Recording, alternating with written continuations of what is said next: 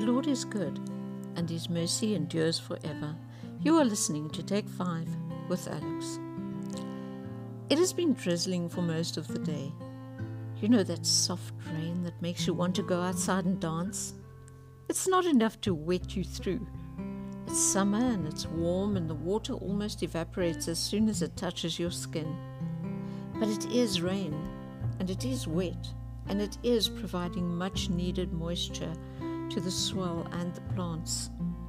I'm sure that by tomorrow there'll be a green shine to the dead grass.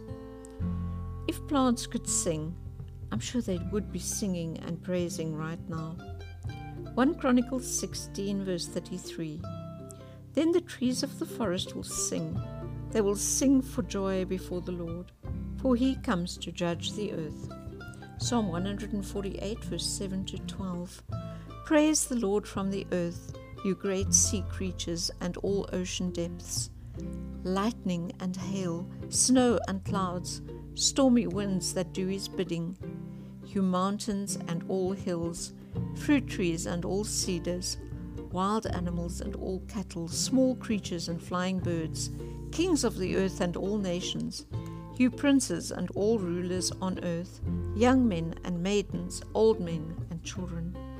Isaiah 55, verse 10 to 12. As the rain and the snow come down from heaven and do not return to it without watering the earth and making it bud and flourish, so that it yields seed for the sower and bread for the eater, so is my word that goes out from my mouth. It will not return to me empty, but will accomplish what I desire and achieve the purpose for it, for which I sent it.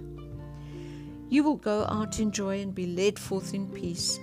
The mountains and hills will burst into song before you, and all the trees of the fields will clap their hands.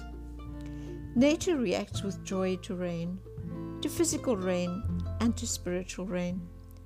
Sometimes we also lack spiritual nourishment, and it feels like we're living through a drought. But have you noticed how a well timed word can change your whole outlook? How just a few verses of Scripture can nourish your soul and give you enough sustenance to keep you going.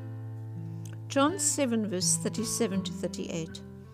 On the last and greatest day of the feast, Jesus stood and, and said in a loud voice, If anyone is thirsty, let him come to me and drink. Whoever believes in me, as the scripture has said, streams of living water will flow from within him. We are in the privileged position that, unlike the plants and the animals, we don't have to wait for it to rain before we can receive nourishment. We can go straight to the source anytime we want and as often as we want. We don't have to be satisfied with one day's drizzle.